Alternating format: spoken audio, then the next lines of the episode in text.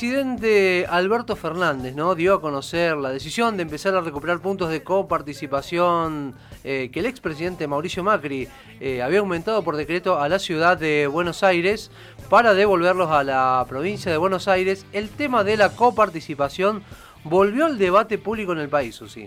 Sí, y con esto lo charlábamos, eh, nos preguntábamos cuando preparábamos eh, este tema, lo analizábamos, lo desgranábamos. Si vale lo mismo un argentino que vive en Recoleta que otro que vive en La Quiaca hoy por hoy, y teniendo en cuenta esto del reparto de la coparticipación, que recordemos que empezó siendo eh, un 50 y 50, 50 para la nación, 50 para que se distribuya entre las provincias, porque en realidad es esto de que eh, son impuestos que cobra la nación, pero que pertenece ese dinero a las provincias. Entonces, por cobrarlos, la nación se llevaba en su momento el 50% y el resto se distribuía en las provincias. Bueno, después eso fue desvirtuándose hasta que actualmente Nación se lleva un 78% y el 22 restante se distribuye en las provincias, pero de una manera que nos hace pensar que no todos los argentinos tenemos el mismo valor. Y esto también da el pie, ¿no? La coparticipación para avanzar hacia temas mucho más profundos que tiene que ver con la República Argentina y tiene que hablar con esta palabra que se llama federalismo, ¿no? que muchas veces se habla, se dice, que figura en la Constitución Nacional, pero que en la práctica no se lleva adelante. ¿no? Es utópico pensar nosotros en argentinos, pensar en una equidad eh, que sea garantizada eh, para todos los argentinos a lo largo y a lo ancho de todo el territorio nacional. Recién vos, sí lo decías, ¿no? Es lo mismo un argentino que a lo mejor vive en Recoleta, en Palermo, que algún argentino que vive en La Quiaca o que vive en Formosa o en algún punto extremo del país.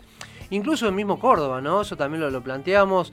No es lo mismo un habitante de Córdoba que a lo mejor vive en Córdoba Capital, en Río Cuarto o en alguna ciudad de, la, de la región de la Pampa Húmeda, que a lo mejor un habitante que vive en la zona de los departamentos Minas, Pochos, no son los mismos accesos, no tienen garantizada la misma posibilidad que a lo mejor si un habitante aquí de la ciudad de Río Cuarto, de Córdoba, que tiene acceso no solamente a cuestiones que tienen que ver con netamente con lo económico, sino a bienes culturales, a cuestiones de salubridad, a la cuestión de educación, no son lo mismo.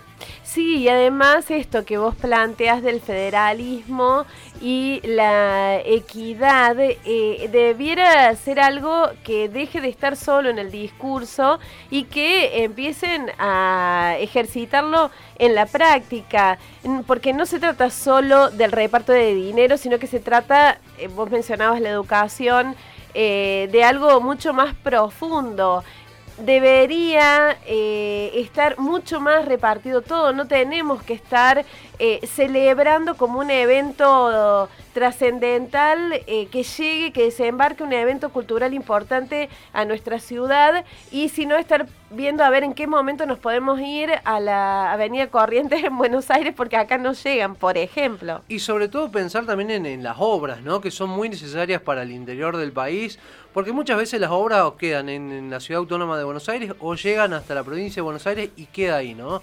Y muchas veces para tramitar una obra, gestionar una obra lleva muchísimo tiempo, es muy burocrático. Eh, yo me quiero centrar, por ejemplo, en la autovía Córdoba-San Francisco, la ruta nacional número 19, que es un proyecto que hace muchísimos años que se viene hablando, que se viene discutiendo, que ha pasado por todos los gobiernos, desde Cristina hasta Mauricio Macri, y ninguno ha dado una respuesta concreta a, un problema eh, que es esencial para no solamente para la, cuestión comercial, el tema del tráfico, una de las tantas rutas bioceánicas que tiene el país, sino también que tiene que ver hasta con la cuestión de seguridad. Muchas muertes pasan en esta ruta, como también pasa acá en la 158, que es una ruta nacional que probablemente ya debería ser una autovía, teniendo en cuenta que atraviesa las tres ciudades más importantes del interior de la provincia. Y no te cuento lo que pasa en la autovía Olver Río Cuarto. Eh, este, ah, yo creo que debe tener el récord de anuncios de que ya va a empezar y jamás se vio una obra en ese lugar y si hacemos un conteo de las muertes que se ha cobrado, porque es eh, una parte de la ruta 8 que eh, terminó dividiendo a la localidad de Olberg en dos. Entonces hay una escuela de un lado de la ruta y está la, la localidad del otro lado de la ruta.